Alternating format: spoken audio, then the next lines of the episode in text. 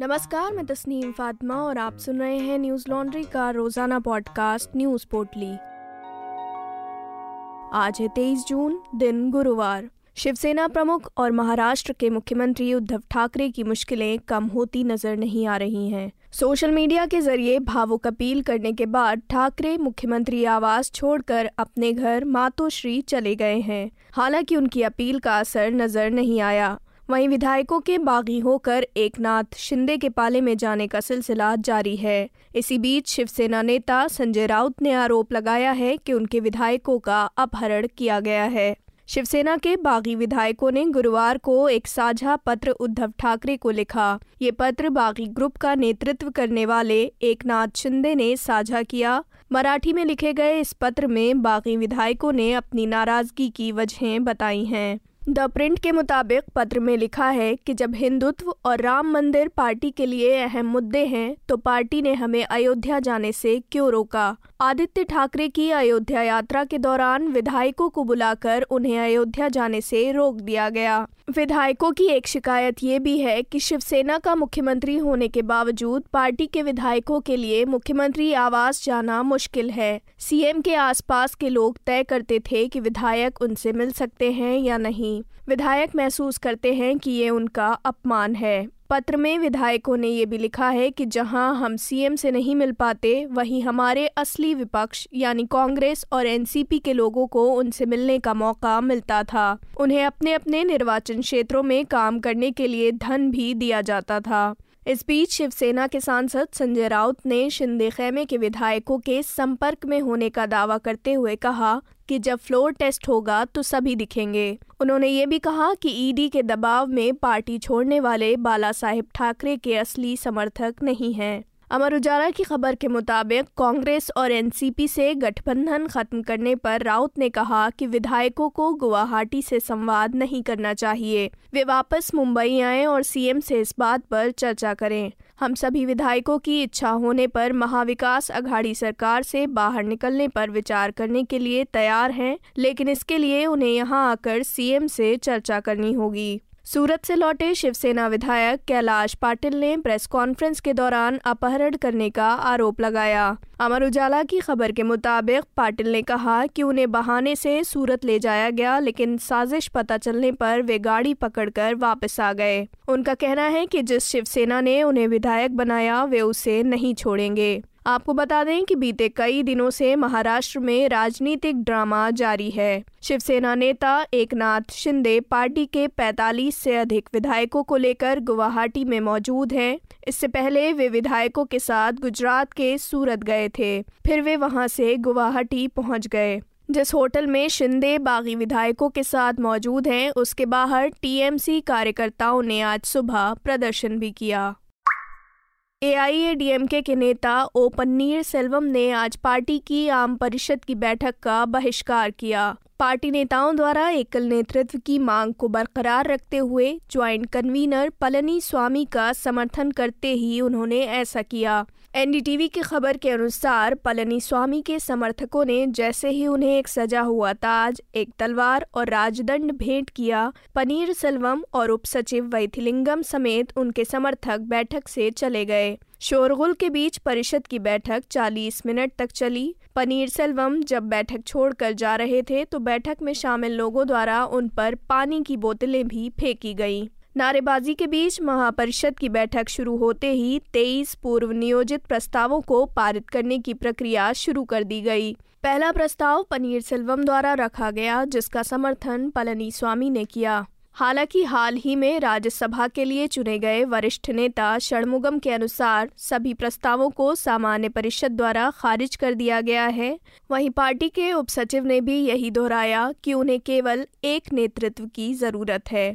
गौरतलब है कि मद्रास उच्च न्यायालय ने आम परिषद की आज होने वाली इस बैठक में एकल नेतृत्व के फार्मूले से संबंधित प्रस्ताव पर किसी भी तरह का फैसला लेने पर रोक लगा दी थी। डिवीजन बेंच ने देर रात सुनवाई के बाद फैसला सुनाया था कि पार्टी की सर्वोच्च निर्णय लेने वाली संस्था केवल पहले से सूचीबद्ध तेईस प्रस्तावों को ही अपना सकती है। देर रात हुई ये सुनवाई अन्ना द्रमुक महापरिषद के सदस्य शर्मुगम द्वारा दायर एक याचिका के आधार पर हुई थी। बता दें कि पिछले हफ्ते एआईएडीएमके के कार्यकर्ताओं ने एकल नेतृत्व में लौटने की इच्छा व्यक्त की थी, क्योंकि उनका मानना था कि दोहरी नेतृत्व संरचना विफल हो रही है। दो हज़ार सोलह में पूर्व पार्टी प्रमुख जे जयललिता की मृत्यु के बाद पनीर सेल्वम और पलनी स्वामी द्वारा इस संरचना की स्थापना की गई थी। ये तो आप सब जानते हैं कि भारतीय जनता पार्टी को बीजेपी भी कहा जाता है, लेकिन क्या आप जानते हैं कि भारतीय जन औषधि परियोजना को भी संक्षेप में बीजेपी कह सकते हैं। बेशक ये इत्तेफाक हो सकता है, मगर भारतीय जन औषधि परियोजना की शुरुआत दो हज़ार आठ में मनमोहन सिंह सरकार ने जन औषधि योजना के नाम से की थी। दावा ये भी है कि भारतीय सरकार ने इसका नाम बदलकर प्रधानमंत्री भारतीय जन औषधि योजना कर दिया, जिससे कि इसका नाम संक्षिप्त में बीजेपी या भाजपा हो सके। पूर्व प्रधानमंत्री मनमोहन सिंह द्वारा शुरू की गई इस योजना को बीजेपी अपने प्रचार प्रसार में कैसे इस्तेमाल कर रही है, जानने के लिए पढ़िए हमारे सहयोगी शिवनारायण राजपुरोहित की ये रिपोर्ट, जिसका शीर्षक है भारतीय जन औषधि परियोजना, हर बीमारी की एक दवा भाजपा। ये खबर आप हमारी website Hindi dot news laundry dot com पर पढ़ सकते हैं। इस तरह की और भी खबरें, ग्राउंड रिपोर्ट्स, वीडियोस और पॉडकास्ट हम अपने सब्सक्राइबर्स के जरिए आप तक पहुंचाते हैं। न्यूज़ लॉन्ड्री देश का पहला सब्सक्रिप्शन पर आधारित मीडिया प्लेटफॉर्म है। ये आपके यानी सब्सक्राइबर्स के सहयोग से चलता है। हम किसी भी सरकार या कॉरपोरेट से विज्ञापन नहीं लेते। हम ये तमाम खबरें, पॉडकास्ट और वीडियोस आप तक पहुंचा सकें, इसके लिए आपके समर्थन की ज़रूरत है। न्यूज़ लॉन्ड्री को सहयोग देने के लिए Hindi dot news laundry dot com पर जाएं और हमारे अलग अलग सब्सक्रिप्शन प्लान्स को चुनें और गर्व से कहें, मेरे खर्च पर आज़ाद है खबरें।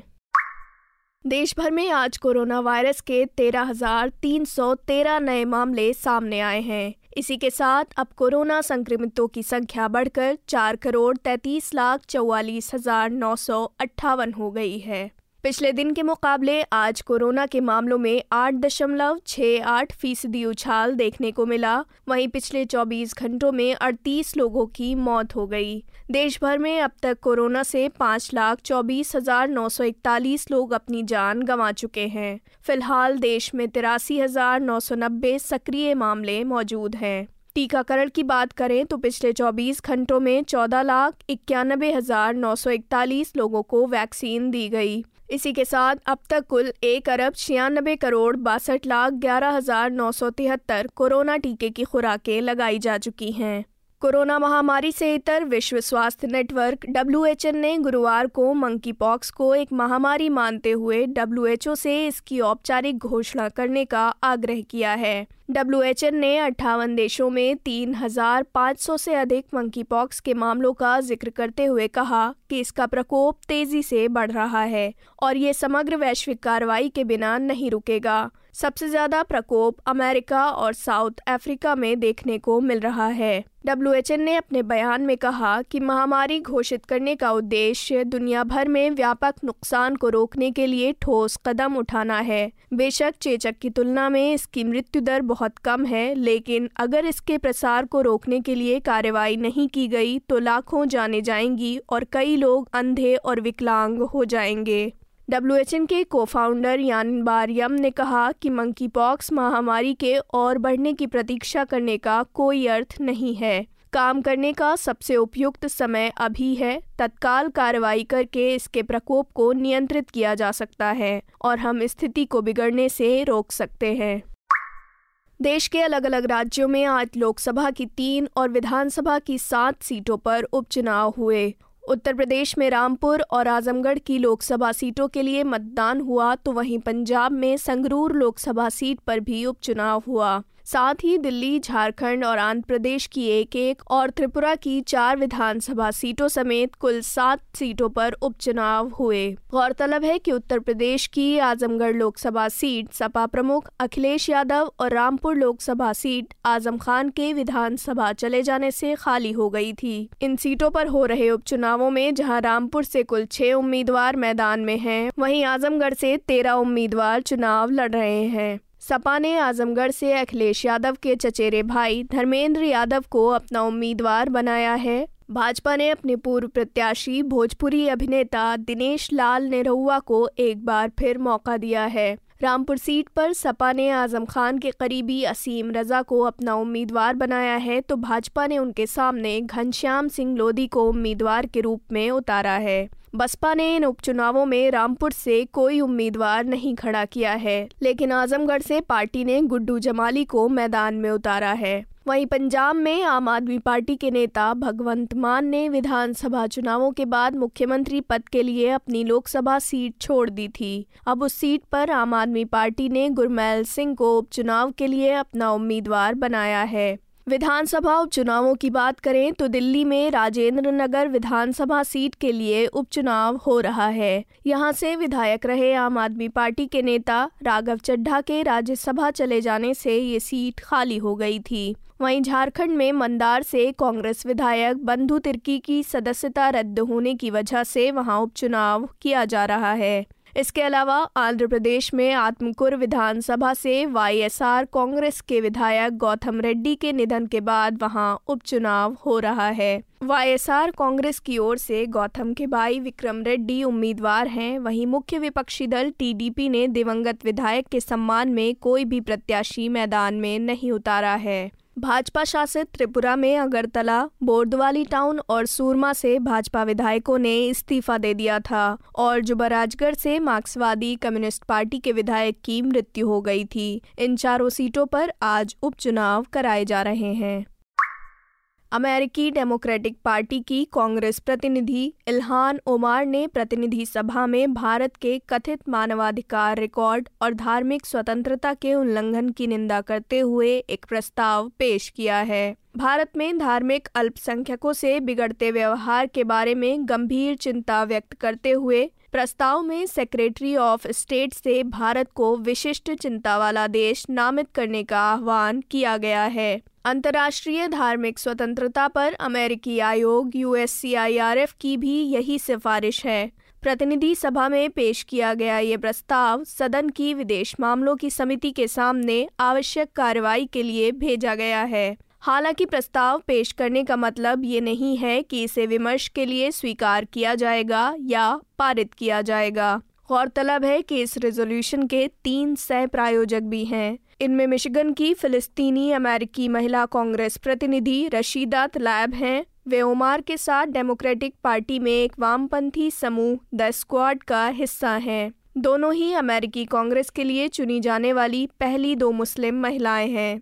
दूसरे सह प्रायोजक मैसाचुसेट्स से सदस्य जिम मकगवर्न हैं। वे सदन में डेमोक्रेटिक प्रगतिशील गुट के सदस्य हैं और टॉम लैंटोस मानवाधिकार आयोग के सह अध्यक्ष भी हैं। प्रस्ताव के तीसरे सह प्रायोजक कैलिफोर्निया से कांग्रेस के सदस्य हुआन वार्गस हैं। बता दें कि सोमाली अमेरिकी इल्हान ओमार ने अप्रैल दो हज़ार बाईस में पाकिस्तान के कब्जे वाले कश्मीर सहित पाकिस्तान का दौरा किया था। इस दौरे पर प्रतिक्रिया देते हुए विदेश मंत्रालय के प्रतिनिधि अरिंदम बागची ने कहा था, हमने देखा कि अमेरिकी प्रतिनिधि इल्हान ओमार ने भारतीय केंद्र शासित प्रदेश जम्मू और कश्मीर के एक हिस्से का दौरा किया जिस पर वर्तमान में पाकिस्तान का अवैध कब्जा है। अगर ये राजनेता ऐसी संकीर्ण सोच वाली राजनीति करना चाहती हैं तो ये उनका निर्णय है, लेकिन इसके लिए हमारी क्षेत्रीय अखंडता और संप्रभुता का उल्लंघन इसे हमारे संज्ञान का मुद्दा बना देता है। उनका ये दौरा निंदनीय है। आज की पोटली में बस इतना ही। कल लौटेंगे खबरों की नई पोटली के साथ। नमस्कार। न्यूज लॉन्ड्री के सभी पॉडकास्ट टिचर, आईट्यूज और दूसरे पॉडकास्ट प्लेटफॉर्म पे उपलब्ध हैं। खबरों को विज्ञापन के दबाव से आजाद रखें। न्यूज लॉन्ड्री को सब्सक्राइब करें।